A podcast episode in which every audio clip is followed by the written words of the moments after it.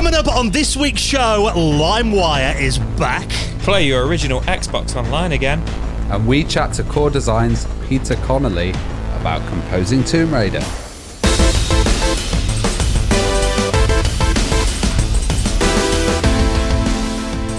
And the Retro Hour podcast is brought to you every Friday with our amazing friends at Bitmap Books. Now, one of their books you should so check out, I'm Too Young to Die, The Ultimate Guide to First-Person Shooters, covering that incredible genre from nineteen ninety-two to two thousand two. That's coming out a bit later on this year. You can check out all about that and the rest of their retro gaming books at bitmap books dot com.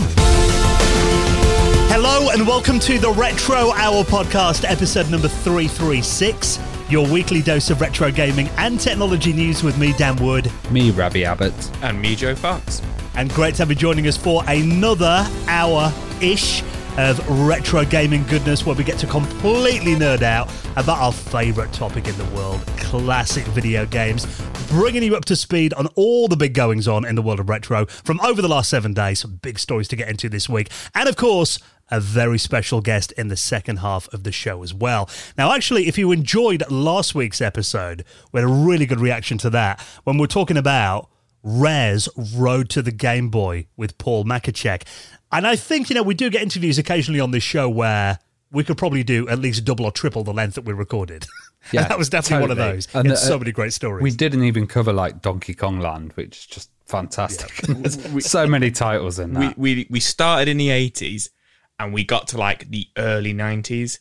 And we were like, yeah, we're, we're over an hour now. And as Dan says, the retro hour-ish, you know, with the news and everything. No more than ninety so, minutes. Yeah, yeah, more like ninety minutes. So um, a follow-up to that is uh, definitely on the cards, isn't it, Ravi? Yeah, totally. Like, and we're going to actually follow up with that in Norway, which is going to be mm. really awesome because we are going to Retro Messa, which is happening on the twentieth to the twenty-first of August. And they have got some wicked guests. Like, we went there before and it was an amazing time because they had this fantastic Rare panel, didn't they? Yeah, we went, what was it, twenty nineteen? I know since the pandemic, time's just kind of messed up in my mind. So the fact that, you know, the last couple of years just kind of feel like they've all merged into one. But yeah, we went out then. It's a great little event. If you're anywhere near Sandefjord in Norway, or even, I mean, you know, if you live nearby, I mean, it's like, what is it, an hour and fifteen minutes flight from here in the U K? Yeah. And it's, um, and if you haven't been to Norway before, it's a beautiful place just for a weekend visit. And it's amazing, like, the companies behind this event. There's like Nintendo, Bandai Namco, it's like Lego, you know, some really big names. And uh, it's a really nice event, actually, because we get to meet everyone from those Scandinavian countries. And, uh, you know, there's even people that come from the Arctic Circle. And it's just like, wow, amazing talking to them. But this year, they have got an amazing like lineup. Yeah, so they're going to be having John Saint John from uh, Duke Nukem, of course, the voice of Duke Nukem, but also the voice of Big the Cat. They're going to have Chris Marlowe as well, who was from Conker's Bad Fur Day and Sea of Thieves. Of course, Paul Makachek as well, because he also worked on Banjo-Kazooie, which we didn't even cover mm. as well. And David Doak, you know, uh, the legendary guy from the Silicon Graphics units and uh, Rare, who did GoldenEye double oh seven, and of course Kevin Bayliss, who did Battletoads, and there might be a few more guests announced as well. So this is going to be a mental event. I think I'm going to get Joe and lock him in a sauna and see how he reacts. You were saying that to me earlier today. Uh, I am so happy that I can make it. Like, I've run out of annual leave at work and I had to get, like, the planets to align and people to cover my shifts. And, you know, it was it, I had to literally bend over backwards to get the time off work for my rota to come out for August. And it turned out it was my weekend off anyway, um, which was really funny. But I am so, so, so happy that I can make it this year. And I'm I'm really, really, really looking forward to it. But I don't know about you, Dan, but my missus turned around today and said, I'd love to go to Norway. And it just gave me that dead-eyed look. Yeah, uh, unlucky. Yeah. You know what, though? Now now that everyone knows that Handsome Joe is coming to Norway, I've got to fit in the demographic of this event. It might be suddenly ninety percent female. You know, oh, yeah, brilliant. Yeah. So, I mean, it is going to be amazing. The first panels that we've done, we're going to be on stage doing a live podcast pretty much. We'll be recording some of the panels to play out on the show as well. So I know we do have, you know, quite a big listener base in the Norway area. So if you've uh, never made it along to a Retro Hour live event, you want to come and see us, or, you know, want to fly out for the weekend, like we said, Retro Messa coming up on the twentieth to the twenty-first of August in Sandyford, and I'll put a link to that in our show notes at the retro hour dot com. Now, before that, we have got, of course, an amazing guest this week on the show. We're going to be talking about Core Designs and Tomb Raider, which I know we've done previous episodes about Core Designs and Tomb Raider, but it's been quite a while since we visited it. And actually, our guest today, he was integral to some of those later Tomb Raider games that we haven't really spoke all that much about. Yeah, we've kind of stopped at Tomb Raider two, and uh, we had Nathan McCree on from uh, Core Designs previously, and uh, Nathan kind of did the soundtrack and like laid the foundations for the Tomb Raider games, and uh, Peter Connelly. And Peter Connelly, who we had today, he's kind of continued that, taken a lot of influence and uh, ended up composing the Tomb Raider games and the later ones. But, you know, they're really interesting because I don't know about you. Did you guys kind of get later into the um, Tomb Raider titles like uh, Tomb Raider to- three, Tomb uh, Raider, The Last Revelation? And Tomb Raider Chronicles? three is actually my most played Tomb Raider. Um, oh, okay. I, I played that more. Uh, I, don't, I didn't even have Tomb Raider one. I played that much later on, but um, Tomb Raider two and three were like my key Tomb Raiders. I actually think three was the best, probably because it had like the, the quad bike and the dinosaur and all, you know, the T-Rex boss and stuff like that in it. But yeah, no, amazing, amazing games, amazing soundtracks. Um, so it's really cool that you guys kind of, like you say, you always stop at number two. So it's really cool, to, you know, to hear and talk about, you know, after that. Yeah, and it's a real progression of like technology and music as well, because there's a whole orchestral thing that kind of happened with Tomb Raider where, where it got more into a grand orchestra style. And eventually on the Angel of Darkness, they actually recorded with uh, the London Symphony Orchestra in Abbey Road Studios, you know, the legendary studios in London where the Beatles were walking across that uh, zebra crossing, you know, absolutely amazing. So it's a really interesting interview. And, you know, Peter's the audio designer for Watch Dogs. He's also done um Driver San Francisco. He's done so many things, so it's just a fantastic to have him on and have a have a audio episode. We've not done one for a while, have we? They're always your favourite, aren't they, Ravi? Oh yeah, I love to nerd out about audio. So yeah, it's going to be a really interesting chat. I mean, we kind of go from like the Commodore sixty-four era right up to like, you know, the modern day pretty much. So really good chat with our special guest, Peter Connelly. He's coming up on the show in around thirty minutes from now. Now, of course, before we get into our guest, we like to update you on what's been happening in the world of retro gaming over the last week. And this is really cool. Now, Xbox Live, I mean, I, that was such a revolution when I first played an Xbox Online. But obviously, there were some dedicated fans that were devastated when the original Xbox Live from the O G Xbox was shut down back. I think it was like two thousand nine, wasn't it? I remember twenty ten, if they shut it down. twenty ten. Yeah.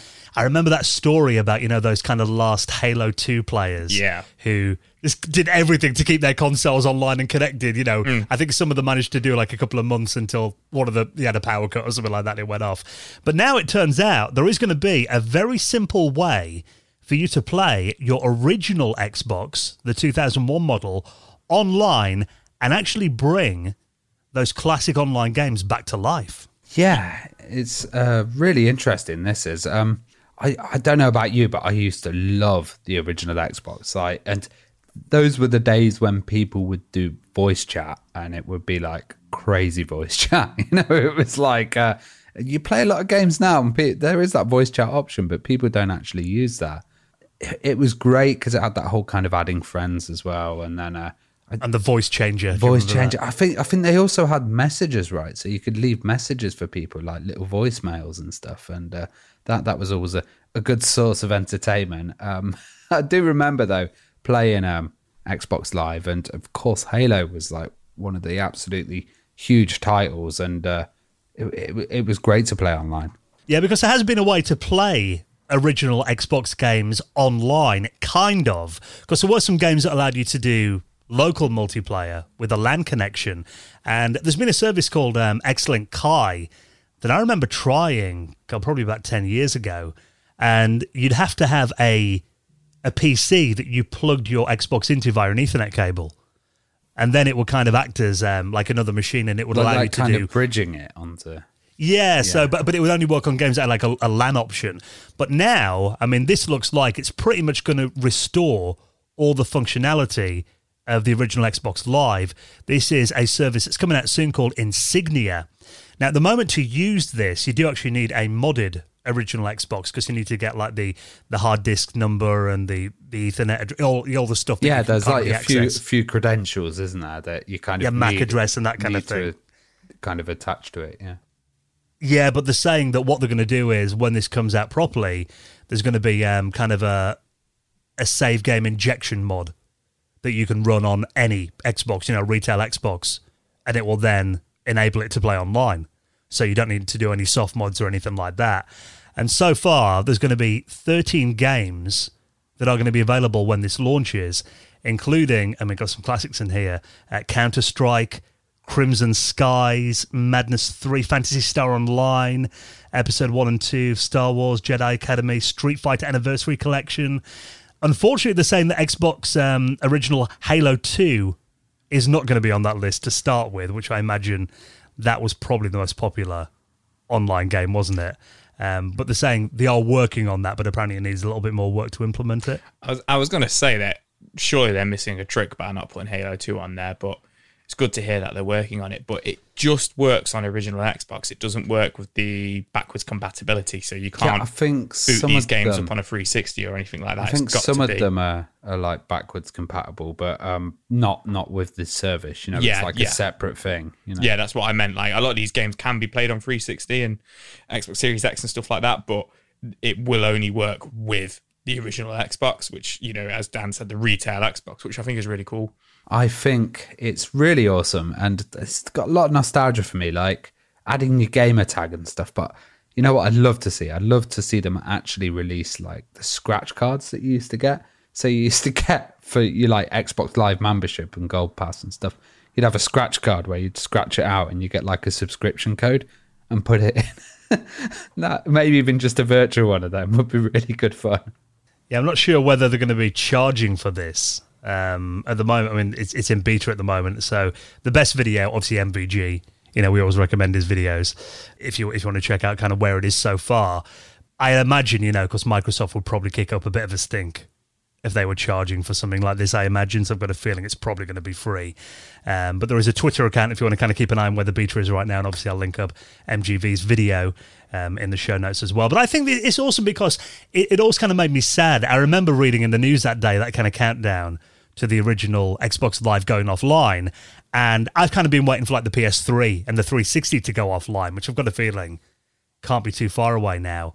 But, you know, the fact that the fan community can do something like this and bring them back online kind of makes it feel like, you know, all's not lost. Yeah. And there is going to be a way to kind of play those classic games online, you know, in the future. And I think there's a benefit to having it kind of like on a Twitter account or online where you can notify everyone, because you can say, hey, we're all going to play it this time, because let's get real. There's not going to be yeah. that many matches as there was like back in the days, you know, when you were doing matchmaking, you were just instantly chucked into one.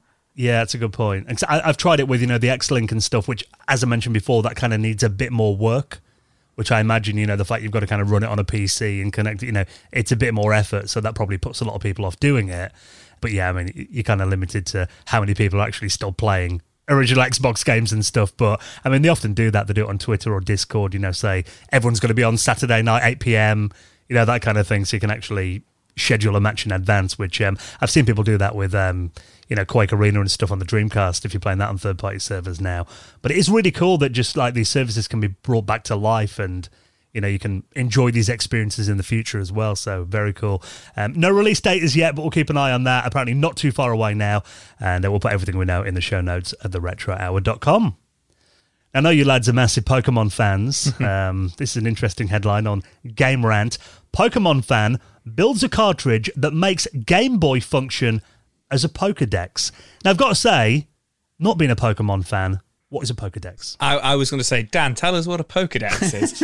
um, Let me just Google. I, I guess the best way I can describe it is um, an encycl- a digital encyclopedia for the Pokemon, and essentially a smartphone before smartphones were a thing. You know, when the cartoon came out in the nineties, the main character, Ash Ketchum, has like a a red smartphone, the only way I can kind of, you know, uh, yeah, they, describe they it. They probably could have done it in book form, but it looks quite modern, but that's...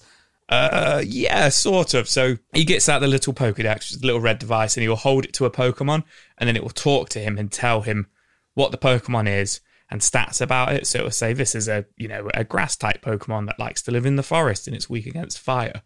Um, so that's my uh, my simplistic description of a Pokédex with a Pokemon encyclopedia. Pretty yeah, much. pretty much. Does that make sense, Ravi? Would you agree with yeah, that? Yeah, exactly. yeah, exactly. That that's exactly what it is. And like a user on Reddit called uh, Queen Leafa has created, a, a, well, shown a video of a custom Game Boy cartridge that actually functions as a Pokédex. Now it's quite interesting because there's a lot of information in there, and um, interestingly, this isn't one of those things where it's been put out there and it's like, you know, you guys can download this now, or this is a project I'm doing.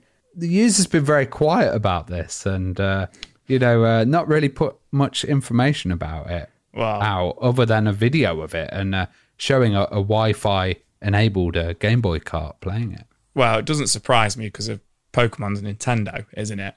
Ah, so yes. we, we all know yeah. what Nintendo are like. Um, but yeah, no, essentially it's... Um, You know, I wasn't sure what to expect, whether, like, it was a case of you hold the, about the Game Boy up to, like, something and it tells you what it is. With the Game Boy camera. Obviously, it's not quite that um, advanced, but essentially it's a Wi-Fi cartridge that you plug into your Game Boy. Um, it's an original Game Boy, which is really cool. And essentially you type in a Pokemon and it will come up and give you the Pokedex information about that Pokemon. Um, so this is connecting to the internet to download this information? I, I believe so, yeah. So, you know, you connect it and it connects to the Wi-Fi. You type in, type it in, and it does actually say on the screen, Wikipedia. So I'm assuming it gives you the Wikipedia right. description of the Pokemon, um, which I guess is a really good database because of, you know, Pokemon's so famous. I, I imagine there's probably a Wikipedia page about every single Pokemon on there. I was going to say, how many Pokemons are there? There's one hundred fifty-one in the original series, in the original run. Um, I want to say there's like eight hundred now, seven hundred fifty of them or something like that. I could be completely See, if, wrong. If the person that made this was actually writing them all up, eight hundred of them themselves, that would be pretty hardcore for something yeah. that you're not even going to release to everyone for yeah. your own personal use. Um, but yeah, no, it just it looks like it uses Wikipedia. But um, as, as Ravi says, um, quite a few Redditors have been saying, can I buy this? Can I can I get one? And, uh, you know, Queen, Queen Leafa is pretty much saying, no, it's a one-off. And people are really disappointed, but... I, I can see why, because of um, I can't remember if Nintendo outright own Pokemon, but they, they have a big link to Pokemon. Um, you know, mm. they only tend to come out on, on Nintendo consoles and everything. So I imagine there's that the fear of God there, or that the the user might just be mean. You know, yeah, maybe. Well, well, I also think there's that whole thing of like, you know, you make a project for yourself, you do something for yourself, and then everyone goes, "Why isn't this a product that I can buy instantly?" And it's like. Yeah, maybe I just want to make a Pokédex for myself, you know. like, yeah, uh, it doesn't. Everything doesn't have to kind of become a project or, or be shared with everyone. I think I think it's quite interesting. I, I've always wondered, like, has there ever been a copy of the Bible or something that's ever come out on the Game Boy? Or like I feel, any, any I feel like the, I feel like that like, is a thing. That's I'm sure L G R's probably covered it. Yeah, probably, or A V G N's probably played it or something. Um, but I had a little Google. There's nine hundred five Pokemon now, so I was close. Um, I can tell you what, I could probably name the first one hundred fifty, but that's it. Yeah, that's an After Hours episode. Yeah, that's an After Hours episode. Or if I can get my hands on this Game Boy Pokédex, let's do an impression of every Pokemon. Yeah, but I mean, these these little Wi-Fi cartridges, I mean, I guess it uses those, um, you know, the E S P eighty-two sixty-six little Wi-Fi modules, which yeah. you know you can put into anything these days, and you can get them off uh, Amazon for like three or four pounds. So in terms of technologically, I mean, it, it's not that advanced, I guess. I mean, you can kind of put those in anything, but it is very cool seeing an original Game Boy online. I mean, the, the interface kind of reminds me a bit of um, when you used to get W A P on your mobile phone, you know, that kind of text-based internet service yeah. that was around in the early Maybe two thousands. Maybe we'll get like, like a Game Boy browser that's um, kind yeah. of like everything cut out of it and all the stuff reduced to just text, but uh, you could kind of... There's got to be a Links port or something, you know, the text-based browser, there's got to be one yeah, for the Game Boy. Yeah, surely. It's coming, it's coming eventually, I think, with stuff like this coming out, yeah. And I guess the reason that it is Wi-Fi and it's receiving that information is it probably... won't be able to store everything on there, but I don't know, it's just text, so maybe. Yeah, so um, if you want to check out the video of something you can't have, I'll put that in our show notes at the retro hour dot com as well. Now, were you a fan of um, Quake on the Sega Saturn, Joe?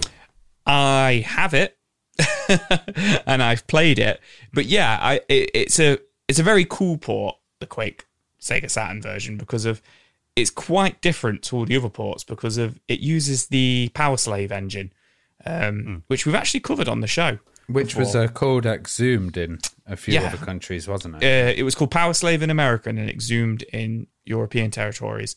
Um, I believe it could be the other way around. You could be right, but yeah, the, the, the Quake version of the Sega Saturn version of Quake, it was um, it was kind of similar to the original Doom because of the engine wasn't as powerful as the actual Quake engine, so they had to take a lot of you know liberties with it. So the weapons mm. are sprite based rather than three D models. So it kind of reminds me of that original Doom with the sprites, uh, but it was also unique because if it actually had quite a few unique levels in it. So, you know, the kind of, there's a lot of Quake fans, you know, the Quake population always seen, I say always seen, a lot of them see, you know, the, the Quake, ver- the Sega Saturn version of Quake as very unique. So interestingly, uh, it's being ported to the P C, and this isn't a emulation port or anything. This is a full from the ground up fan project port, which is really cool. It is pretty interesting because it is like, you know, you're, you're putting it in a different engine mm. and uh, that's going to create like different effects. Like I've seen like uh, the, the, the text in game is like animated in it. There's like the way that the weapons are used uh, are done as sprites, and like yeah. corpses disappear after certain stuff. There's like coloured animated lighting effects and stuff. And for a Quake user, this is probably a like different experience from, you know, the mm. its software engine that they were originally using. And also like the video has a, a Sega logo on it at the beginning. I don't know if that will be in this port. I hope so. But um, it's been made by a fan, J C, where are they? Uh, called J C uh, Erisden. And essentially she's actually started working on it around the time the Quake, uh, the H- Quake H D version that came out last year. She started working on it around the same time that actually came out, so September twenty twenty-one. And, you know, she said that it was quite a slow burn to begin with, but uh, recently she's actually managed to port all the levels over to P C, and it's working in the engine. It's generating the levels really well. And the most recent update from July twenty seventeen is she's now got all the sprites. So, you know, like the sprite weapons, like you just mentioned, Ravi, they're all working in the engine now. So, you know, her aim is to have it a one for one for one remake. Like, she doesn't want to cut any corners, she doesn't want to change anything, she doesn't want to use anything from the any of any of the other versions of Quake, um and she wants it to have, you know, that Sega Saturn look to it as well, which, you know, from the screenshots and from the video so far, she's got a couple of videos out, you know, testing the sprite weapons and stuff like that with the sound effects and stuff.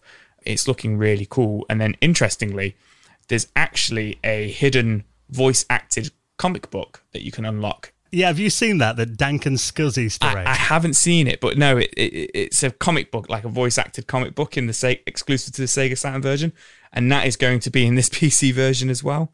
What What is that? Is it like, is it a silly thing, or...? Yeah, it's, it's a hidden Easter egg in the game, yeah. So I, I watched a YouTube video of it before we recorded. I haven't seen it in the game, but yeah, it's pretty much that, just a little jokey kind of Fair enough. voice-acted comic, yeah. So the fact that the Easter eggs have been ported into it too, I think, you know, obviously that's a fan favourite for fans of the, the Sega Saturn version of Quake. So it's nice to see that in there as well. And those four original levels that didn't feature in any other version yeah, of Quake like that we, haven't been ported anywhere else. We hear a lot about Doom ports and the variety and the difference of Doom on different systems, but I don't hear that much about Quake and Quake on different systems and how they change. So I'm interested to actually check this one out.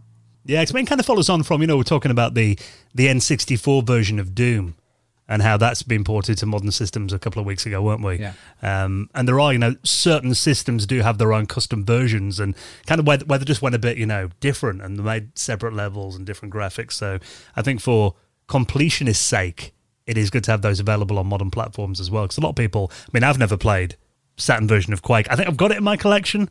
Don't think I've ever really played it, though. So it will be quite interesting to see this properly. So if you want to keep an eye on that project, it's in development right now. Um, hopefully available to play very soon. I'll put that in our show notes as well. Now, we need to talk about the comeback of LimeWire in just a moment, which is like the most oh, bizarre no. story I've seen recently. And uh, a very interesting controller for the new Mega Drive Mini two in just a minute. Before we do that, though, it is uh, our favourite weekend of the month coming up on Sunday evening. We're going to crack open a drink, get to completely geek out with some of our good mates, because it's going to be our patrons hangout on Sunday evening.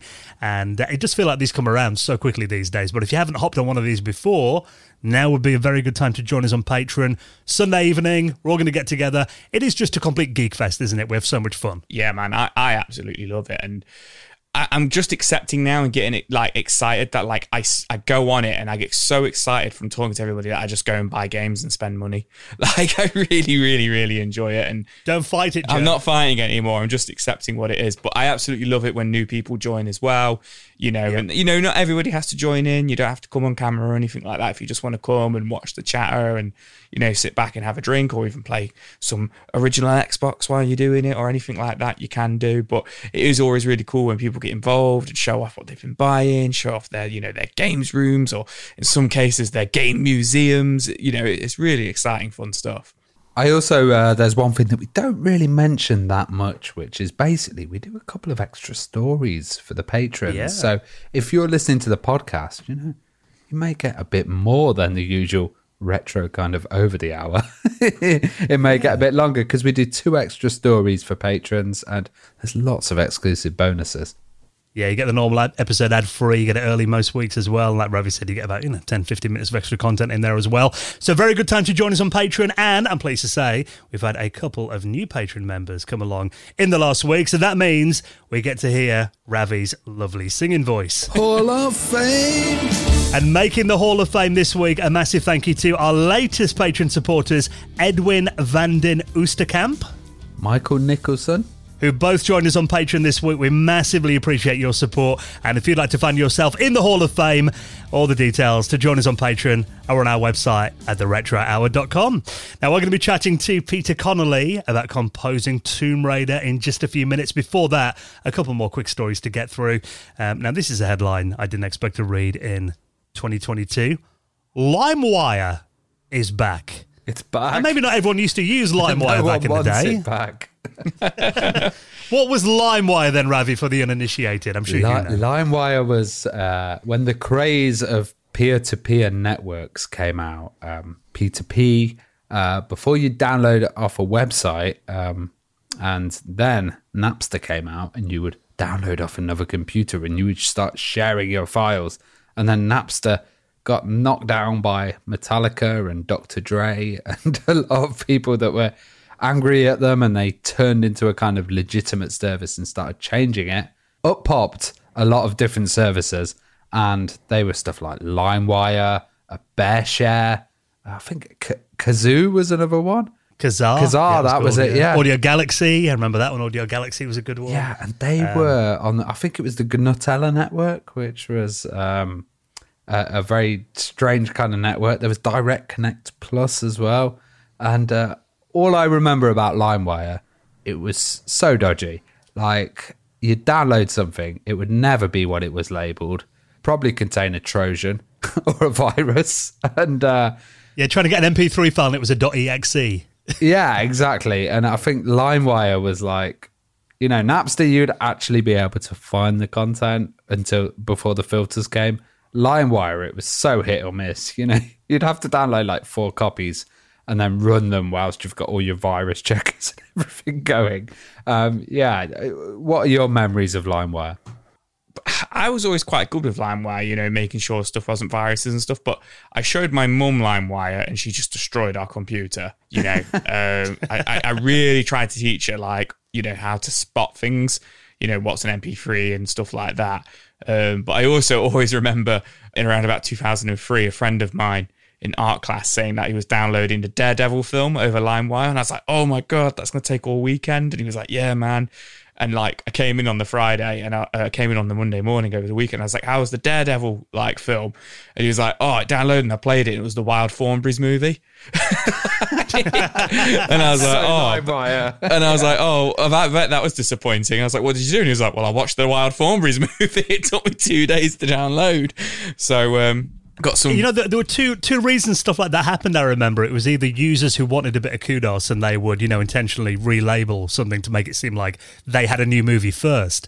But also I remember, I remember downloading a movie over something like LimeWire and then, you know, again, it took like all weekend. And then watching it, and it was literally just a Sony logo, like zooming in and out. Like Sony had actually uploaded a fake movie onto the server, you know, to waste people's time intentionally. Wasn't wasn't there, I could be wrong, but wasn't there like a video of like, or um, oh, it might have been LimeWire, but it was Madonna complaining about people illegally downloading her music. Like, yeah, and she uploaded it as a song, and it became like the most downloaded thing in the world.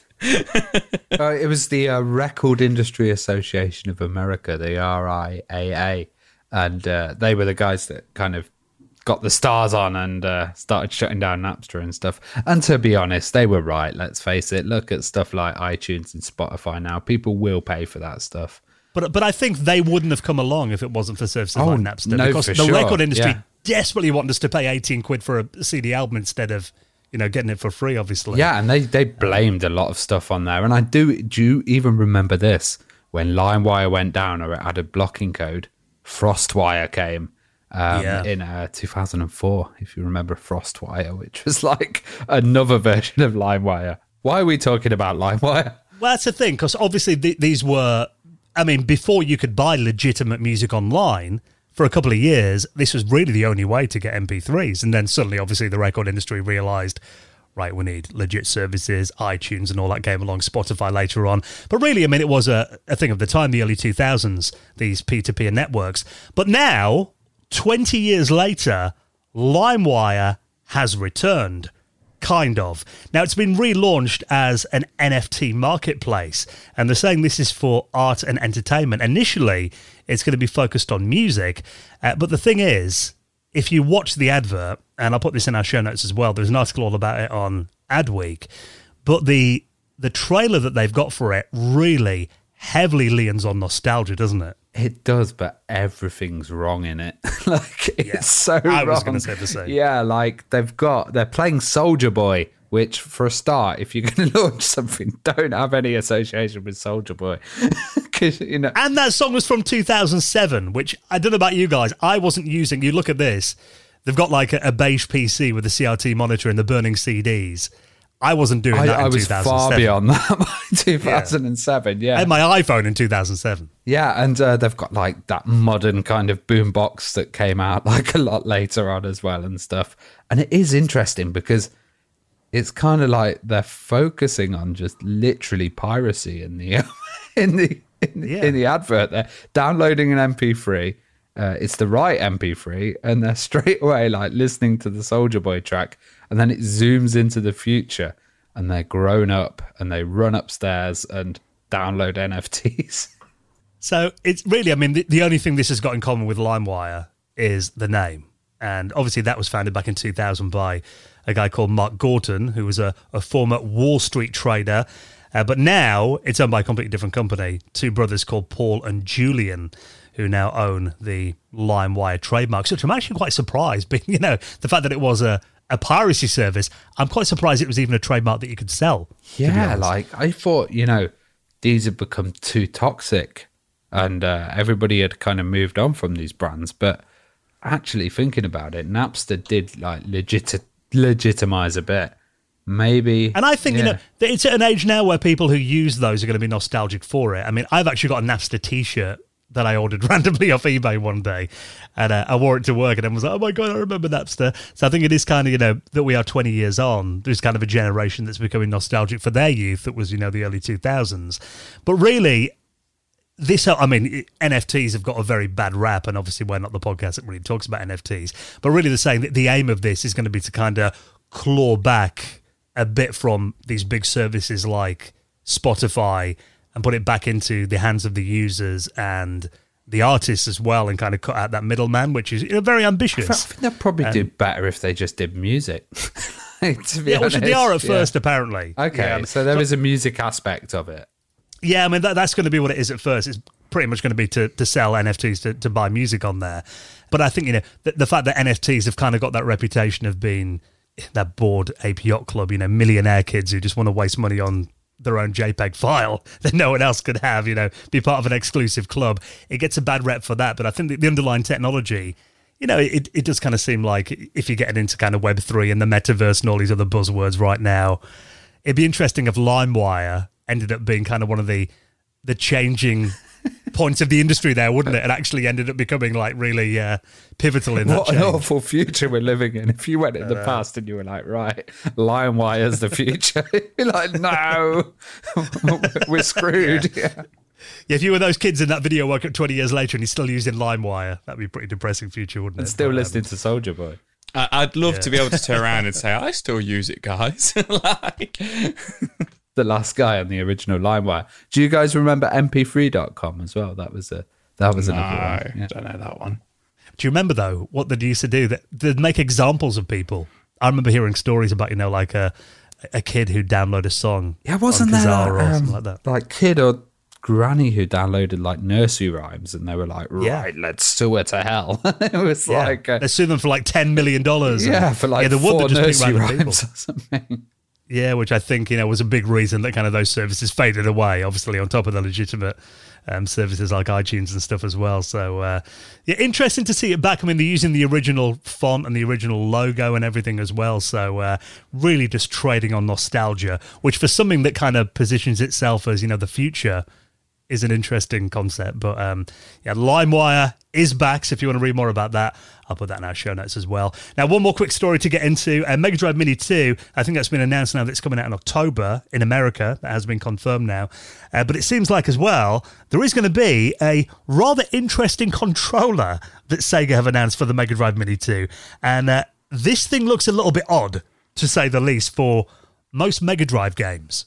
Yeah, so es- essentially this is a... It's based on the classic... Sharp Cyberstick, which I'm not actually familiar with, but from my research, essentially you used it for Afterburner with the original Mega Drive in Japan. And essentially this is going to be a U S B version of it, which will work with the Mega Drive Mini, which has recently been announced that it is getting a Western release on the same date as the Japanese uh, release. But as as far as I know, there's been no talk on the controller, this, you know, U S B Cyberstick controller coming out in the West.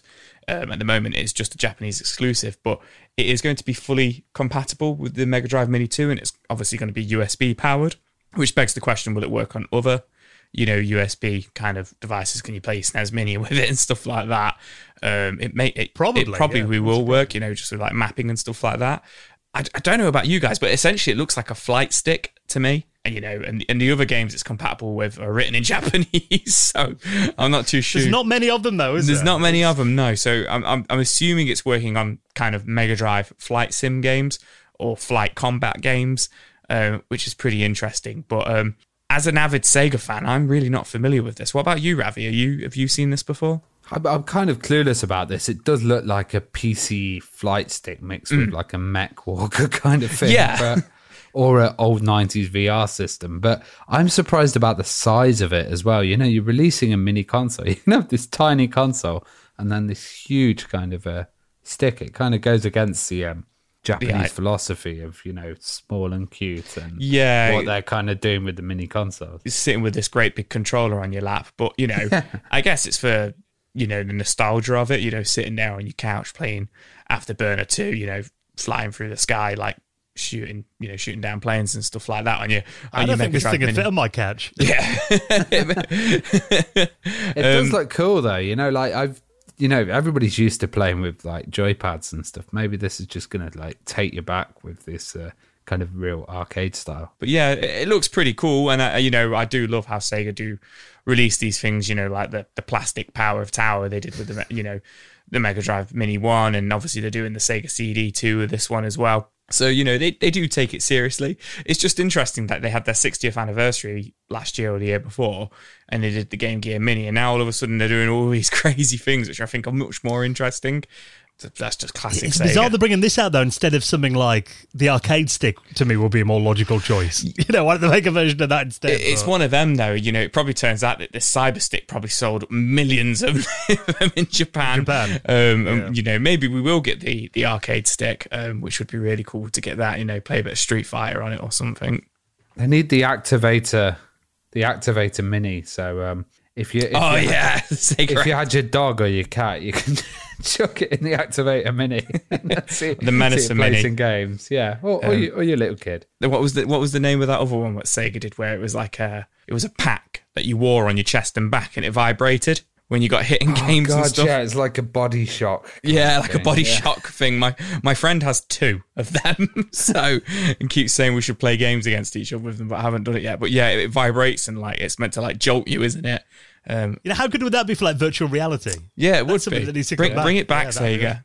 Not the cyber stick. so, so uh, yeah, apparently it's uh, going to be out in Japan on the same day that the Mega Drive Mini two comes out. That's uh, October twenty-seventh. No word on a Western release yet, as you said, but we'll keep an eye on that story. If you want to read that and everything else we talked about, you'll find them all in our show notes. No need to Google around. I put them all in your podcast app or on our website at the retro hour dot com. Now we're going to be talking Tomb Raider with our special guest, Peter Connelly. He's coming up in just a moment. Before we do that, let's take a quick second to give a big thank you to this week's sponsor, and that is our very good friends at ExpressVPN. Now, I think it's fair to say we're all big fans of Netflix and other online video streaming services. Kind of feel a bit like sometimes I've kind of watched everything I want to see on Netflix. Don't know about you guys. I think it's called doom scrolling, isn't it? Where you just go, go through and you're like, I'm seeing yeah. that. So and also during COVID, I kind of just locked down and uh, rinsed Netflix totally. Yeah, I think I watched everything on the British Netflix uh, during twenty twenty. But if you're paying for Netflix, actually there's a lot more out there than you get access to normally. So if you're watching Netflix without using ExpressVPN, it's a bit like going to a casino and only being able to play on the slot machines. Why limit yourself? The big money is somewhere else. So actually, by using ExpressVPN, you can access different Netflix libraries that have got completely different content, different movies, different T V series, and you can access these from each country from the comfort of your own home. And I know you're a big fan of the American Netflix in particular, Ravi. Yeah, yeah, I absolutely love it. And like ExpressVPN, you know, it, it streams in H D and there's like zero buffering, and it also has servers in ninety-four countries. Now, what I've been watching on the American Netflix is the awesome Walking Dead, if if if you like that. Um, Stargate S G one as well. I love Stargate, one of, one of yeah. the greats. And uh, we even talk about Stargate a bit in the interview, actually. And before social media, before all of that, you had email. And uh, You've Got Mail is also an awesome film with uh, Tom Hanks and Dave Chappelle. You love your rom-coms, don't you? Oh, right? I love rom-coms, yeah. So you can get access to these different Netflix libraries. There are so many of them all around the world. If you're into like, you know, anime and stuff like that, you can watch the Japanese Netflix, and there's so much you can access. So why limit yourself to just one library of Netflix?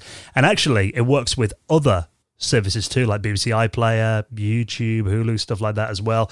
With servers in ninety-four countries, it's compatible with all your devices too, phones, laptops, consoles, smart T Vs, and a lot more. So stop paying full price for these streaming services and only getting access to a fraction of their content. You can get your full money's worth by using our exclusive link at expressvpn dot com slash retro. They will know that we sent you, and you'll get three months free on a one-year plan. So try it right now. Support the podcast, expressvpn dot com slash retro, and a big thank you to our friends at ExpressVPN for their support.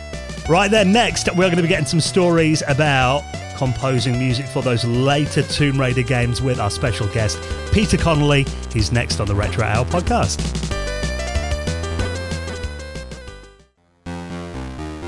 You're listening to the Retro Hour podcast, and it is time for our favourite bit of the show when we welcome on our very special guest. Now, today we're so excited to get some stories from soundtracks on amazing games, including the Tomb Raider series, from Tomb Raider three to the Angel of Darkness, and lots more as well. Let's welcome on our special guest this week, Peter Connelly. How are you doing, Peter? I'm doing fine. Thank you very much. Thank you for the invite.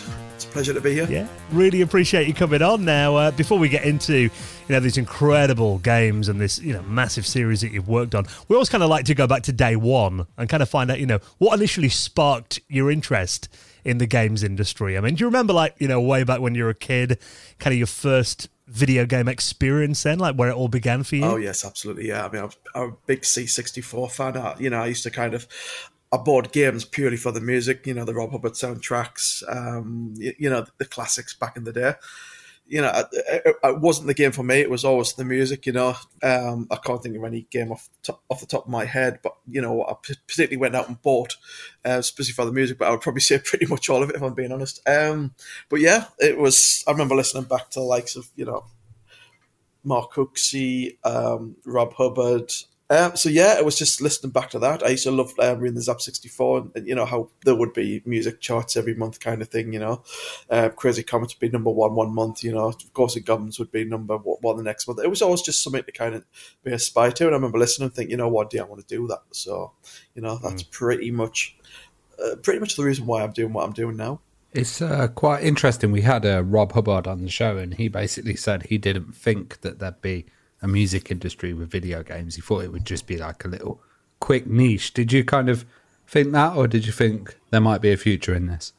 I always thought there'd be a future in this. I mean, with the, um, you know, when the music competition got quite fierce on the C sixty-four, I mean, everyone was really trying to push the boundaries and push the envelope, you know, and squeezing so much out of, out of a, a tiny processor, you know. That I just thought, you know, this this is going somewhere. And I really believed, I mean, you know, it'd be great if we could right, kind of relive that era and stay in that era. But, you know, things evolved, things moved on. But I also knew there was going to be a future, and, and but I never thought it would be as big as where it is right now. I mean, you go from, you know, your, your three-channel S I D music with a sample channel, and now you've got this, you know, full-on orchestral score, one hundred plus uh, musicians, you know, performing in the same kind of genre as what a film score would have been back in the day, you know. So it, it's it's evolved quite a lot, quite quickly over the years.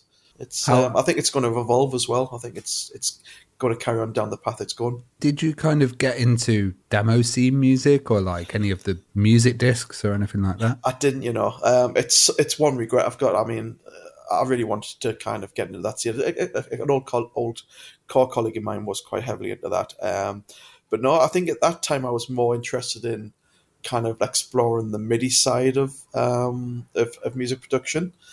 It's something I wish I'd have done more of, but I didn't, unfortunately. I mean, I, I, I did dabble with Soundtrack and ProTrack and this, that, and the other, but I, you know, I was never as apt as what some of these demos that were coming out at the time.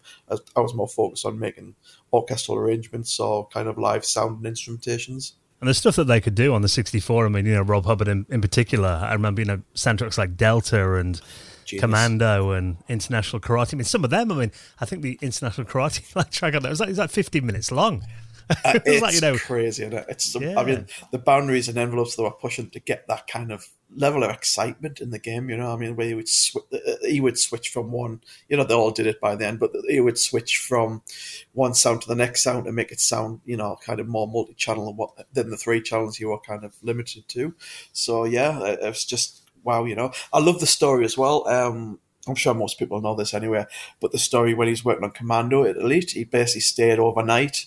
When everyone mm. went home, done the track, had it loaded up on everyone's C sixty-four the next day when they came in, and this is great, you know. But to get this music, and we're going to have to remove a level, and that's how focused and how well received music was on the C sixty-four back then, that they were quite prepared to remove a level to keep the music in place, you know. It's um, you wouldn't get that now. What about personally then? How did you kind of get into making music yourself then? I mean, what was kind of your setup back in the day when you started making it? Uh, I started making it. I, I, I think I started off with um, Rock Monitor on the C sixty-four, which kind of like went over my head a bit. It was too, I mean, obviously I understand it now retrospectively, but I was kind of, you know, I, I got stuck in with um, Music X on the Amiga, and a um, a Roland U twenty keyboard. That was kind of, you know, when I kind of got that set up, a minimal setup, I was quite, um, that was where I started to focus in on.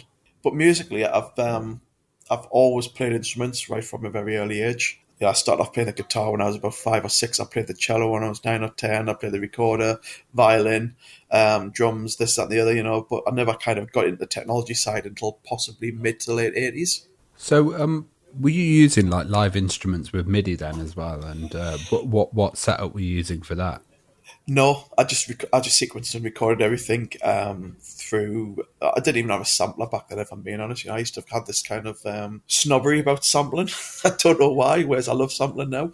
Um, so yeah, I just basically sequenced everything. You know, I, I had, like I said, I had a, U, a Roland U twenty, which had really nice pianos and strings, and you know, and sample stuff on there. Nothing, nothing too extravagant, but it kind of nice bread and butter sounds. And I just kind of at that point tried to make things sound realistic. And I used to program stuff so it wasn't as mechanical as what it would be, you know, on a sort of like a sixteen-step sequencer kind of thing.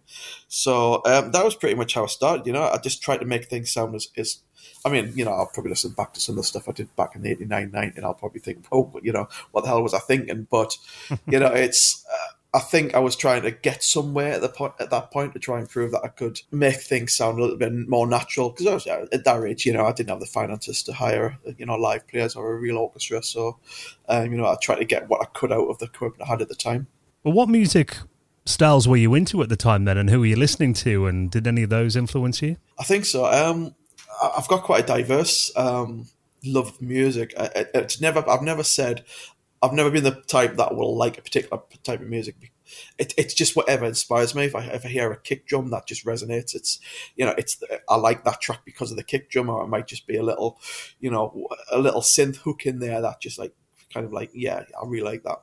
Doesn't matter who did it or or how it was done. You know if it just if it kind of piqued my interest, that's that's where I, I took interest in. But if I had to did if I did have to nail it down to a specific band or bands, I would think people like the Pet Shop Boys. I think what I did was kind of backed off what they were doing. Um, they were using modern technology, samplers, fairlights, um, emulators, et cetera, to try and make sounds or uh, compositions which had a bit of realism in them. That that's the kind of inspiration I took. So, I mean, obviously I didn't have the, the finances to be able to buy a Fairlight or, you know, to sit in the studio and do do things the way they did stuff. But that was probably my primary source of influence. Or buy any of bands. the uh, costumes that they would wear. Well. Yeah, that's, that's just another thing on top of it. You've got to wear them costumes to be in the zone, so. Yeah, true, true. um, I was wondering how you got involved with N M S Software. And N M S uh, Software, yeah. Um, yeah, and uh, Mass Destruction, which came out in nineteen ninety-seven. Oh do we need to talk about that? Um, okay, um, I think were they the first company I worked for? No, I, I worked for another company before, about about six months or a year before that. It was a small kind of setup, startup company. It, it, it's what got my foot through the door, even though the company didn't last too long. It kind of went, you know, went to liquidation within about three to six months of working there. But it did give me a little bit of experience, a little bit of insight into, you know, how, how the the sound side of thing and the music side of things work with video games. So that kind of led us um, to apply to more places. And I think the um, I think I got the job with N M S in ninety-six. And oddly, I was um, interviewed by a guy, and I didn't recognize him at the time. But when I saw on his mouse map the name Cooksey, I thought, okay, this is Mark Cooksey. So things kind of t- went slightly different in terms of how we kind of communicate. communicated through the interview, but um, yeah, that that was just a case of, of um, applying to adverts that I saw in Edge magazine at the time. I just used to sort of dish out uh, cassettes at the time um, with covering letters and just, you know, hope that I got a bite, and eventually I got a bite. So, and I was there for about a year and a half before I moved to a company that were based in Lancaster, and they lasted about a year, and that was around the time Um, I started Core Design, so you know it's like it was kind of stop, start, stop, start for a while. Well, obviously, then I mean, you know, when we had consoles like the PlayStation and the Saturn, a lot of it was C D-based audio. Yes. And uh, were you working on those systems at the time, and what was kind of developing actual audio for the Sega Saturn like? Because I know you're working on that. Yeah, um, I mean, to be honest, the Sega Saturn I didn't work specifically directly with that. Everything was done on P C or PlayStation, and then was ported mm. over. If anything, you know, if any conversions needed doing with regards to the sounds we work as supplying for the video games, um, we would do whatever. But most of the time, you just handed over over the um, assets in a way it went. You know, it was kind of done kind of without you thinking about it. But I've always worked with C D audio. Unfortunately, I've never done any kind of tracker projects or any, you know, uh, any of that kind of thing. It's it's something I would love to have done. I have done sort of tracker projects since, but very minimal, you know. But yeah, and that was kind of my goal anyway. I always like the idea of things being produced in a studio, you know, a, a stereo WAV um, with realistic type of sound and sounds, you know. So yeah, uh, the music I always was involved with was always based upon Red Book standards. Did you do any sound effects at any point? Because I, I saw one called a Flesh Feast on your... on your list, and there was lots of interesting zombie noises and sound effects. And oh that. my god, yeah, yeah. Um, I, I mean, I see myself as a composer, and that's what I always kind of brand myself as. But when I actually look back at my C V and my backlog of work, I've done more sound design work than music work. I've done very few projects where I worked on both, but. In the beginning, yeah, it was a one-man band. You would you you were expected to write. You were classified as a composer or a musician, and you were expected to do sound design too, or sound effects. You know, the whole hierarchy of of of disciplines is completely, you know, kind of like branched out right now. But back then, it was yeah, you did the music and you did the sound too. I could just imagine trying to get the sound effects for a zombie game based in in a shopping mall. It must have been quite funny. It, it, it's hilarious. I mean, you. you uh, I can't specifically remember any exactly how I did that, but it was I do remember moments where we got different people in for, you know, programmers, artists, whatever, just like, can you come into the studio for like five minutes and just do a couple of, you know, raws and who's and whatever. And uh, it was hilarious. You know, it was absolutely hilarious. Some of the guys absolutely nailed it and made it sound great. Other people just came in and it was just hilarious because it was so, it was so like cheesy, you know, um, it was stereotypical of cheesiness. It was it was hilarious, but um, I actually lost it once. Um, it was about three o'clock in the morning, been working late, and somebody came in and did a couple of whoos, you know, and it was just so funny that I couldn't stop crying for about an hour of laughter. It was just like, this poor guy, I don't think he's ever done any kind of recording ever since. I must have put him right off, but yeah, it's interesting to do stuff like that. It is, I really do. I like this kind of like, I mean, the, the imps on Tomb Raider five, is it? That's me laughing sadistically, and then I pitched it up by twenty-four or twelve, you know, semitones, and that's the sound. I just love doing that kind of thing, you know, just doing something a little bit odd. I love that, because a lot of old video games you'd get like staff at the studio in the F M V, or you'd have like staff doing the soundtracks. Yeah, exactly. I, yeah. I just love that. It feels so personal. At Core Design, there was um there was a there was a couple of guys we used to use there. One of them was absolutely amazing, and we used him for everything. He was so diverse. He could do multiple. He couldn't speak multiple languages, but he could like kind of come across. You know, he, he would speak English, but it would sound American, or it would sound French, you know what I mean? Um, and he was so good at doing that. And then we would get the, the proper, re- proper, I do with inverted commas, the proper recons in it. To be honest, he was better than them most of the time. So, you know, I would just say, well, let's just stick with using his takes because the work, you know. Well, you mentioned that you made the move, you know, down to Derby to, to Core. How did you get the job there then? And what was it like when you started there? Just after I worked for um, In Games Interactive, which um, folded Early two, uh, sorry, early nineteen ninety-eight, I forget. It was such a long time ago. I, I worked at Nissan building cars for about six months because there was nothing else going at the time, and I knew like in, in the Sunderland area there was some temporary jobs going. So I thought, you know, keeps the synths being bought. So I was working there, and then this job came up at Core Design. So I, um, I remember going for the interview, and I just thought, I'll never get a job at Core Designs, but I'll get the day off, so I'll head down there and see what goes on. And then within like two or three months, um, it all kind of went through and I got offered the job, and I was like, wow, okay. I was nervous. I was um, excited. I think I think I had a, you know, quite a lot of uh, emo- feelings and emotion going on, thinking, you know, I'm, I mean, at the time I didn't know I was going to be working on Tomb Raider. I just assumed I'd be working on what other games they had going at the time. And, and I was quite, quite nervous that I might not kind of meet their match, you know.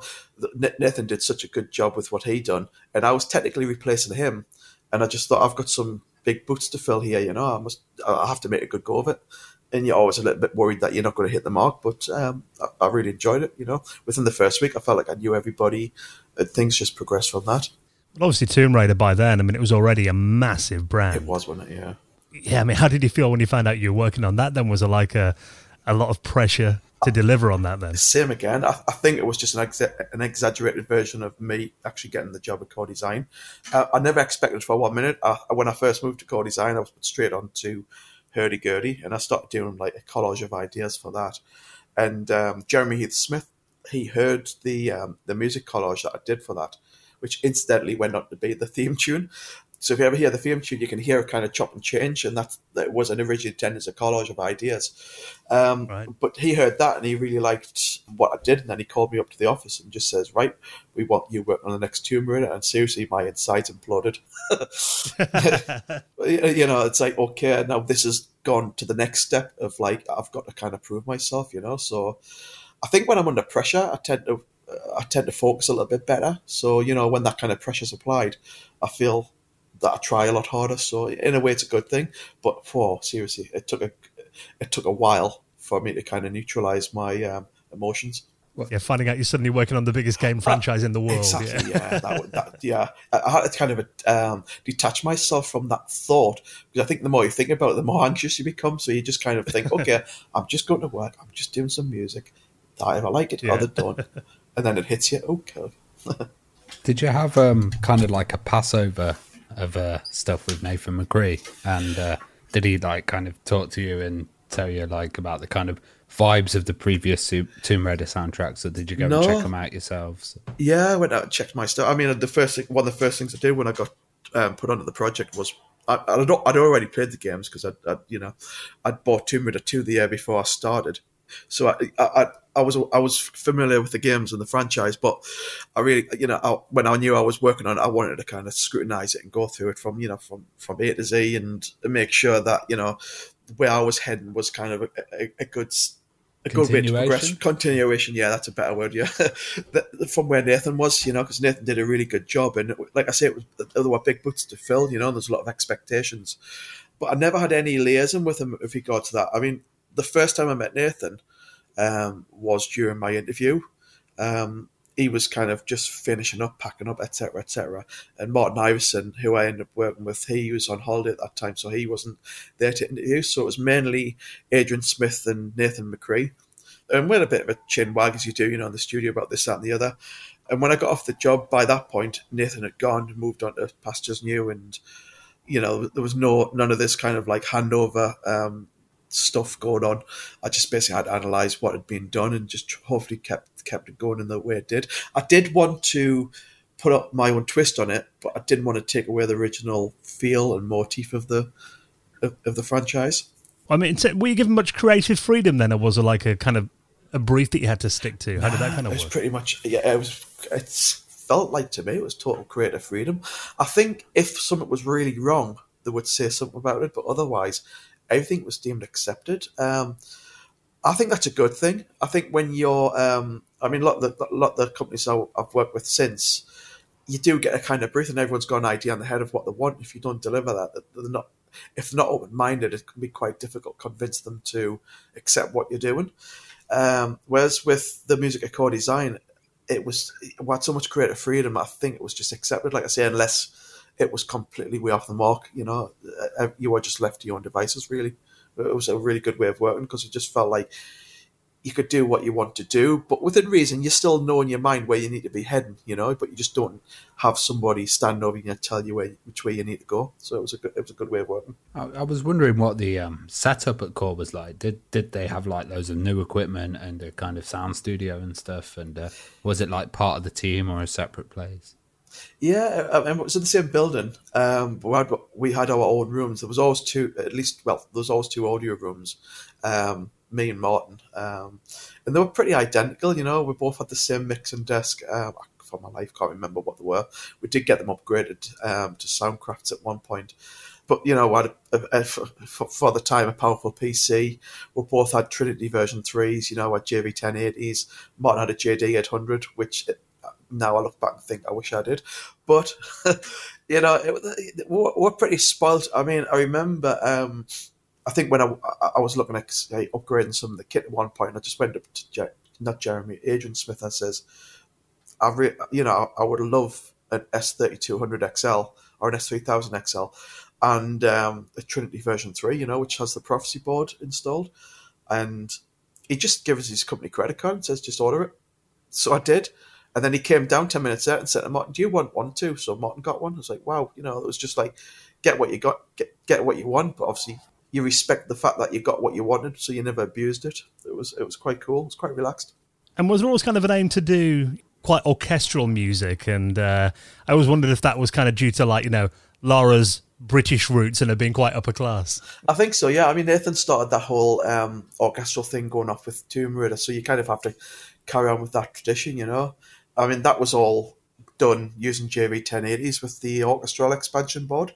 I had two, maybe three of them at one point, and they were all kind of wired into the uh, the mixing desk with the D P four and an Sonic D P four Plus, I think it was, reverb unit. And I had I had it set up so like a symphonic orchestra, so the string, the, the, the violins were to the left. You know, if you if you're looking at from the conductor's perspective, the violins on the left, violas slightly to the left, and then your cello slightly to the right, and your bass is to the right, and your brass behind, woodwind behind. So it was set up, you know, I, I remember having this sheet that I just used to kind of like stick on the wall. So, you know, if, if I got lost where instrumentation needed to be placed, I could just refer to that. But yeah, the, the intention was always it should sound like the symphonic orchestra. Um, and I think also, I mean, at least for me later on, the intention was to have this performed by a real orchestra. So if the opportunity ever came along, where they said, right, we've got this huge budget, let's get a real orchestra player, we're kind of pretty much ready to kind of just make that um, transferable. that, that's pretty much what we did for um, Angel of Darkness. We knew where we were going with Angel of Darkness. We knew it was going to be orchestral, uh, uh, performed by a live orchestra. So we could do what we did previously, but we didn't have to kind of polish it because we knew it was going to be produced properly in the studio. So you joined pretty much, they'd finished development on Tomb Raider two, uh, Tomb Raider three. Three, three yeah. Yeah, yeah. But you were doing the kind of sound for it. Did they leave like a lot of triggers in and places that they said, this is going to happen, there's going to be a sound event, there's going to be this build up in a level, or did you have to kind of go through and choose all that and design it? No, I mean, on, on three, I'll be honest with you, I only did a bit of um, bit of sound design work. I mean, that was all done by Martin Iverson. Um, done a great job. There was some technical technological changes as well for, on that from the previous two, but it was four that I really got my um, hands dirty, which, you know, it was, it was pretty much me doing everything. I had to do all the sound design, um, do the music, do the, the animations, the cutscenes, the, the localizations. But basically what happened was towards the end of the project, when the levels were pretty much built and all the gameplay was pretty much in place, you would get each level designer just come in and sit with you, take you through the level in the editor and say, at this point here, a rat jumps out on you, whatever, you know, or, or this, there's going to be a vista moment where, you know, the camera will pan and shit. So, the, and then the, they would say, okay, then we'll use this piece of music, we'll use that piece of music, we'll use that incidental piece of music. And then they would drop a, a trigger down. So when you pass that point, so yeah, yeah, you, you didn't sit and go through it on your own. You actually sit, went through with the level designer artist. I um, guess and, it was like uh, composing for a film then, if you, if you're kind of doing it in that way. It was, yeah. The only the only annoying thing was when, when um, because it was C D based, when something jumped out on you, you still had the two second gap between before the music started, so it wasn't it wasn't in sync with the actual action. So you would get the the, you know, the dog jumping out at you, wherever, and then you'll get the music, and then you the um the, the music would fade out, you know, and then the, the ambience would come back. So different now, you can do so much more now, but back in the day when you were triggering C D tracks, it was a lot different. Well, how early on did you get the the storylines and the, the F M Vs, and was that kind of constantly changing and updating? Were they kind of tweaking stuff quite a bit? Oh, God, yeah, yeah. Um, the tweaks are unreal. You know, it, it's nice to be able to work on a, an F M V or, an, or, or a cutscene, um, cinematic, whatever, when it's locked down. But one thing I've learned, lockdown doesn't mean lockdown. It just means it's it's all right until they decide it wants changing. I mean, there was one particular cutscene I remember. Uh, I thought, okay, it's lockdown. Um, I'll do my pass on it now. And I think I went back to, because everything was on the server, you updated, et cetera, et cetera. I went back to, back to it the next day, and everything was kind of the other way around. So rather than Laura walk off to the left, she went off to the right. So you had, you know, you had to kind of flip everything. Yeah, the storylines come quite early. The F M, F M V cutscenes come quite late. They don't really do much with the cutscenes until the levels are built.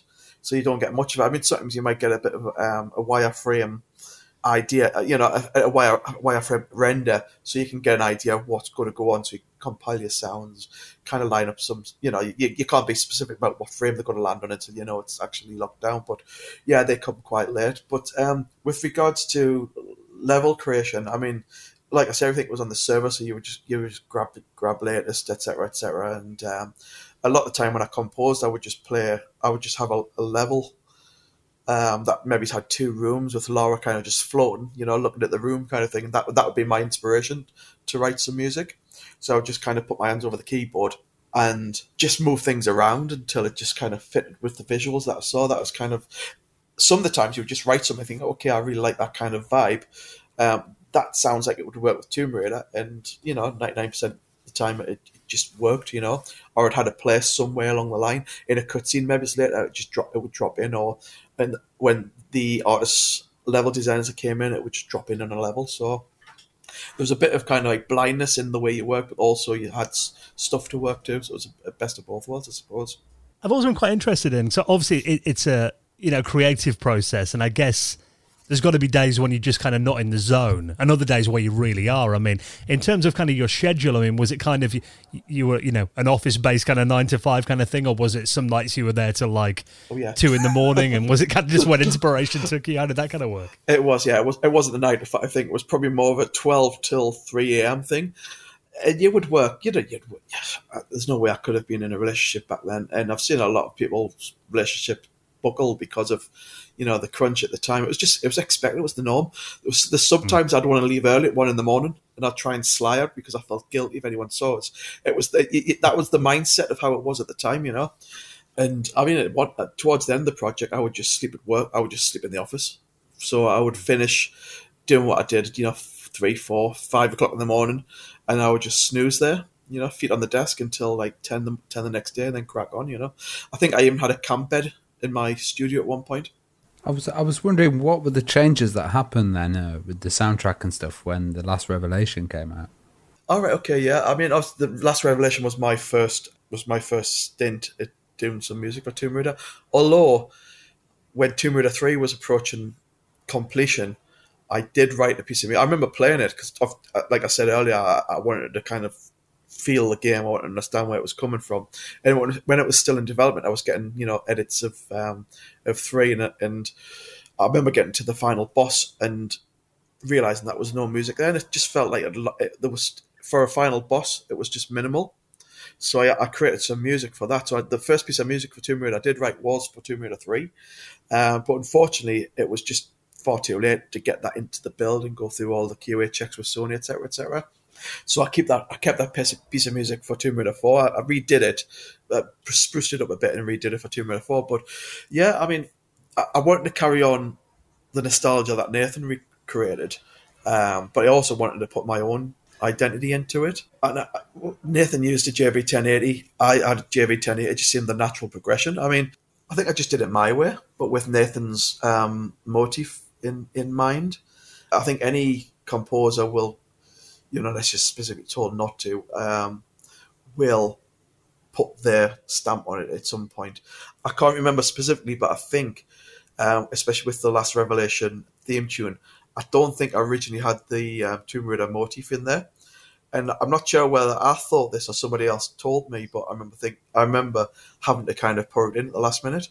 So yeah, um, I don't think that the, the change was huge. I just think it was done slightly differently. And again, I also, I mean, I, I can't speak for Nathan here, but I always had it in my mind that the music would possibly be performed by a real orchestra.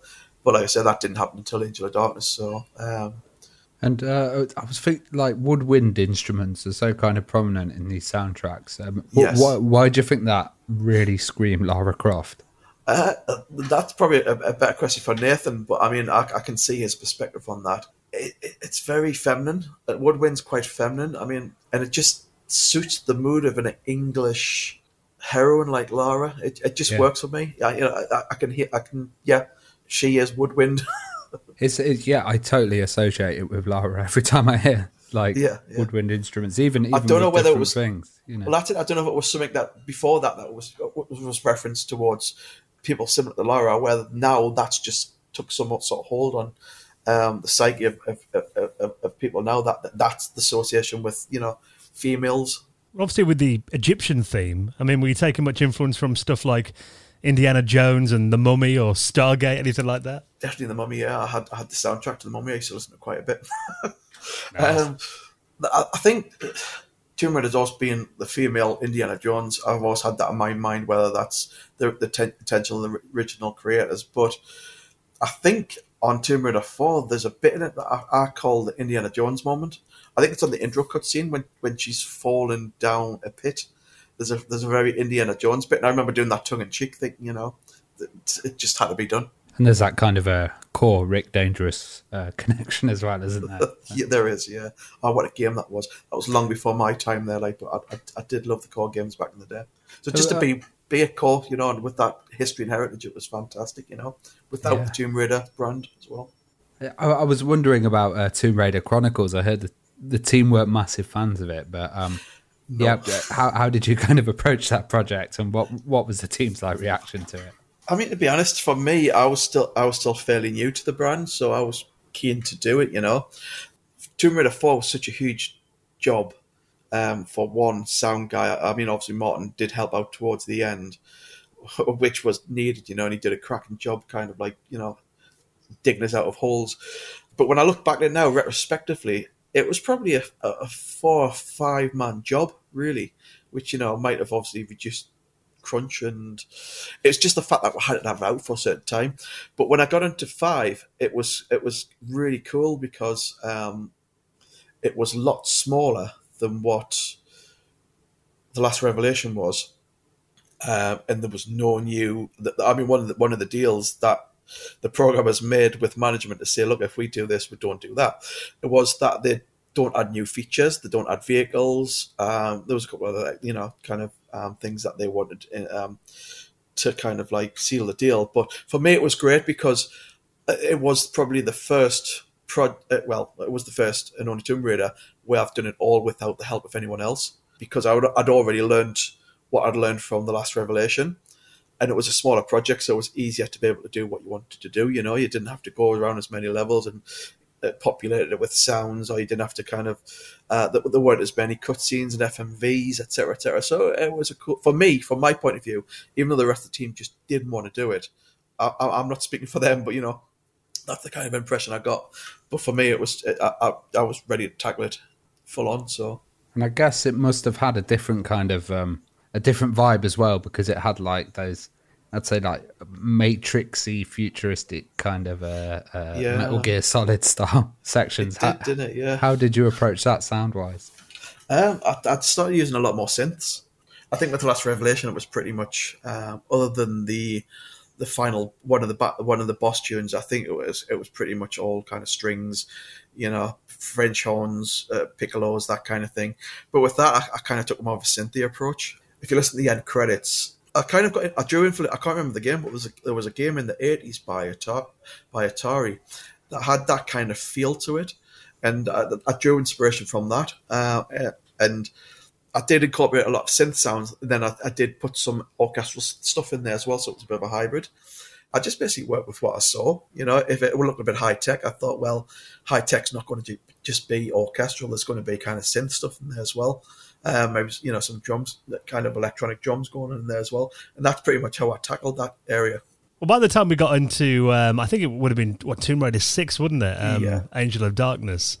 And obviously then, I mean, it wasn't just a PlayStation exclusive. Also, there was a, a Dreamcast port of that game too. Yes. Do you think that kind of opened it up to new fans then? And what was it like kind of working on the Dreamcast as well?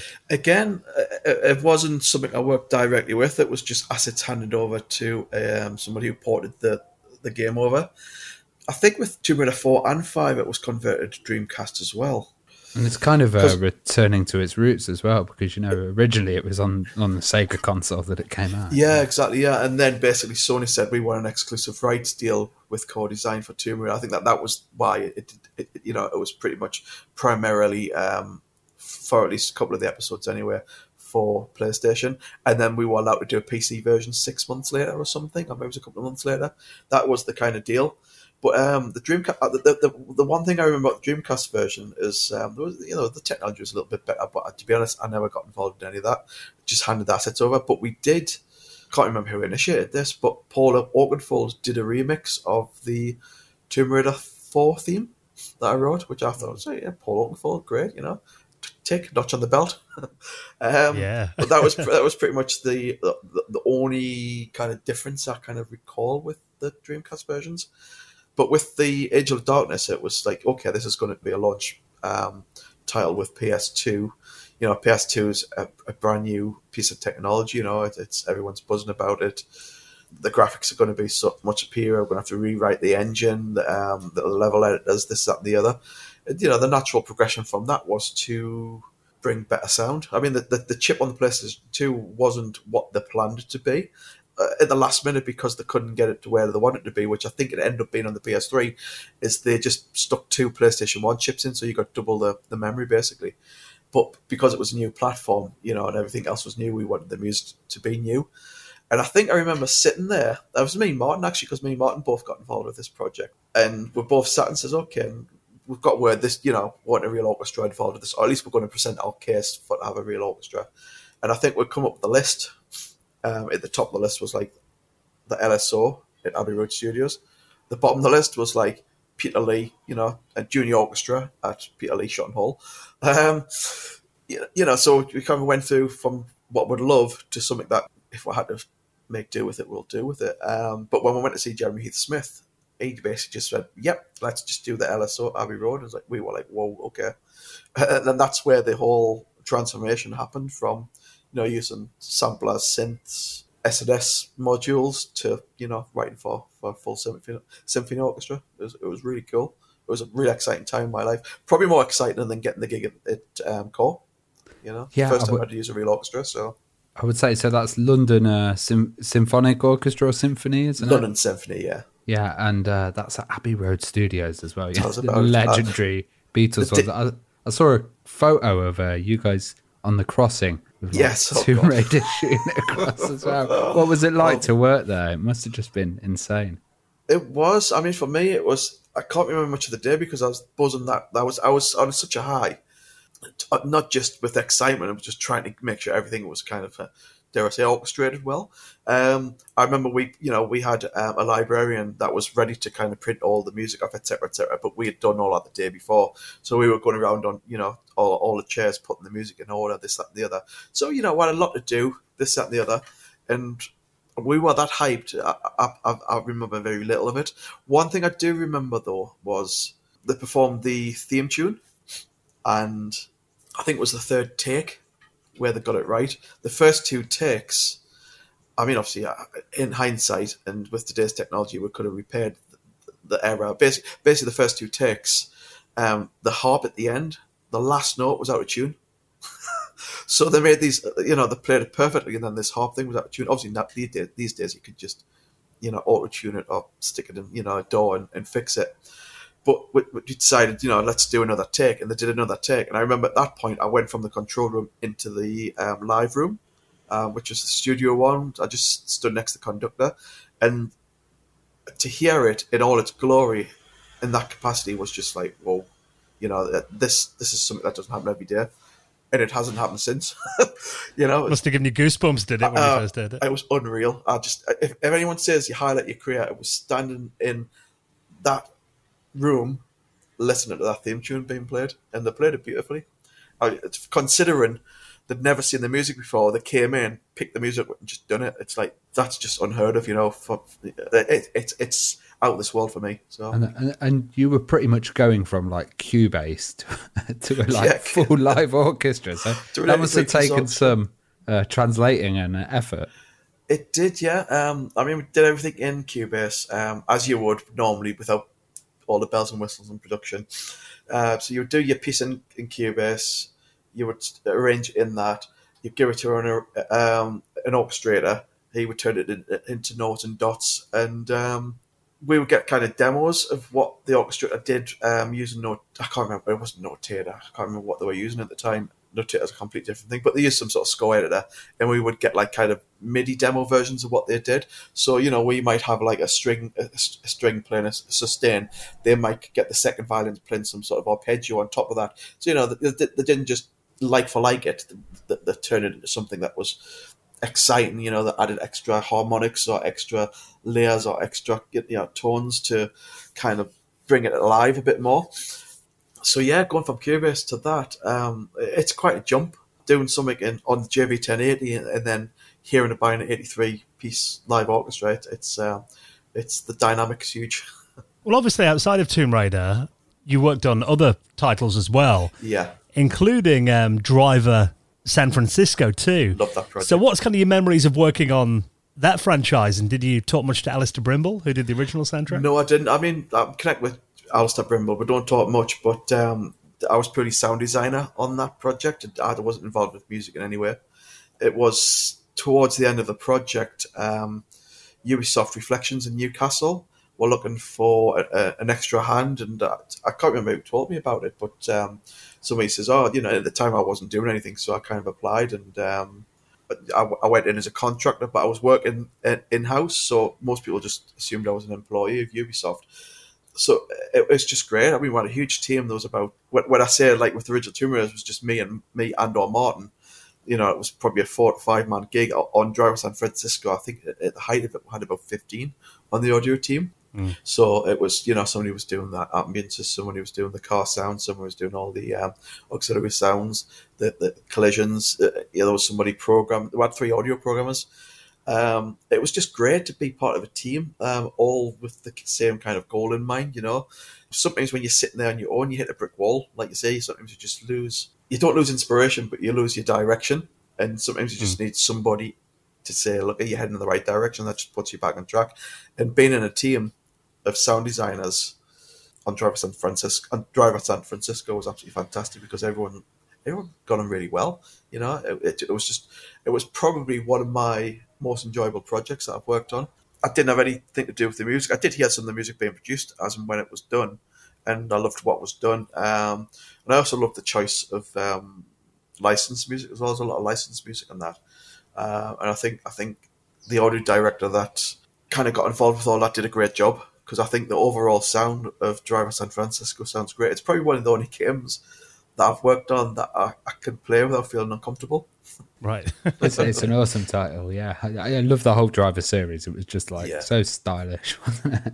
And, and it felt to me as well, cause when, when that game came out, obviously Driver three, you know, was a bit controversial, you know, yeah. the yeah. way it was released and the, you know, all the, the, the controversy that went around about that game. But it felt like San Francisco was a real return to form for that franchise, I think. It was. I mean, I don't think it was received as well as it, as it should have. It was. A, it's a great, mm. if you play it, I mean, you, I'm sure you guys have played it. I, yeah. I, I played I played it with my son. Um, I haven't for a while, like, but we did. And it, we both really enjoyed it. And I just thought, you know, this game is so underrated. I love the storyline. I love I love the feel of the vehicles, the, the physics, the handling. It's just really well-crafted piece of work. Um, it took longer than ant- anticipated. It cost a lot more than, you know, they ever budgeted for. But at the end of the day, I think it redeemed it redeemed the, the franchise. But then again, we've not had another Driver since, have we? Although, no, no, I best not say this. Um, go on then, why not? Um, um, Watch, Watch Dogs was originally, well, it, yeah, it was originally Driver six. Oh wow! Yeah, I'd heard that before. That I thought it was like a rumor, but that was it was no, meant to be part of the Driver, Driver series. Yeah. Then. I remember right. when we worked on Driver San Francisco, Driver Five, whatever. The audio director from Montreal came over, who was the audio director for Watch Dogs. He came over to kind of like work out, you know, where we were going with it, et cetera, et cetera. You know, it almost felt like he was there spying on us, but he wasn't. He was a lovely lad, you know. Um, Olivia, I think he's fantastic. He's really good at his, at his job, and he's very articulate, and uh, he knows what he wants, and he knows where he's going. So, you know, but yeah, I think I think that was the original intention. It was going to be Driver six, but I mean, it wasn't even Watch Dogs when I first started working on it. It was a, another working title. Can't really remember what it was, but um, if you if you went onto the server and you got the original builds and all, you know, the, the hierarchy of the of the, of the project. It was, the, the the root folder was called Driver Six. Right, interesting. That's mine. Yes, yeah. I love Watch Dogs as well. But yeah, I mean, it, it kind of feels like, you know, it's long overdue getting a new Driver game. I think it's over a decade since we last had it. It is. It's yeah. I feel like it would be good to get, have that franchise back again someday, wouldn't it? It would. Uh, Martin Edmondson being involved in it as well. It, it, it was just yeah. like it was needed, you know. Like I said, it took a long time to do and it cost a lot to do, but I think the end result was really worthwhile. At least redeeming it for a future release. Well, Peter, it's been amazing reminiscing with you about, you know, these incredible games that you've worked on. I mean, what, what are you working on these days, then? Anything you can tell us about? I can't. Um, I, I am working for Tag Games at the moment. We're all working on a new I P, and it's going to be huge. I mean, I, I'm I'm still kind of like looking at the scope of the project and, you know, how, how big it's going to be, and it's going to be absolutely huge. And I don't. I think from a sound point of view as well, um, I don't think there's going to be any corners cut. I think it's, you know, I think I've got my work cut out to make this sound as big as they want to sound and as big as I want it to sound. So just watch this space. I'm not really sh- we're still unsure an exact timeline because we're in pre-production phase, but um, I think it's going to be spectacular. So, and I'm going to be very busy. Plenty more late nights ahead then. um, probably. And uh, also just quickly, our listeners should um, check out the uh, Dark Angel Symphony as well, which was a, a remake of your of your epic tunes. That's pretty much, awesome. Yeah, yeah. Great I reaction loved, I on Kickstarter. Doing that. Yeah, it was. It was phenomenal. I mean, there was, you know, a bit of push and pull to get it done, but I think considering what we had to be able to do it, I think we did all right. You know, I mean, I can, I can look, I, I, I can, I, I normally look back at my old projects and don't want to know about them, but um, I, that's just natural for people in the music industry who's worked on something for quite a long time. You live and breathe it so much that you don't want to kind of live and breathe it anymore. But I actually look back at that and I just think, you know, I achieved quite a lot and I learned quite a lot as well. It was my first orchestra orchestral recording since Angel of Darkness, Um, and I worked with some absolutely awesome people on that as well. You know, some people I've wanted to work with for quite a long time. So it opened doors in that respect. Yeah, yeah, I enjoyed that project very much. Well, Peter, thank you so much for being our guest this week and coming on and sharing some of your memories. It's been fascinating talking to you. Thank you, guys. Sorry if I waffle on too much and I spoke too too broad, Geordie. When I get passionate, I tend to talk a lot of Geordie, so no, no, you might but... need, need to de-Geordify some that or something. We'll put some subtitles in. Exactly, that'll sort it. Cheers, then, Peter. All right, thanks, Rory. Thanks, guys.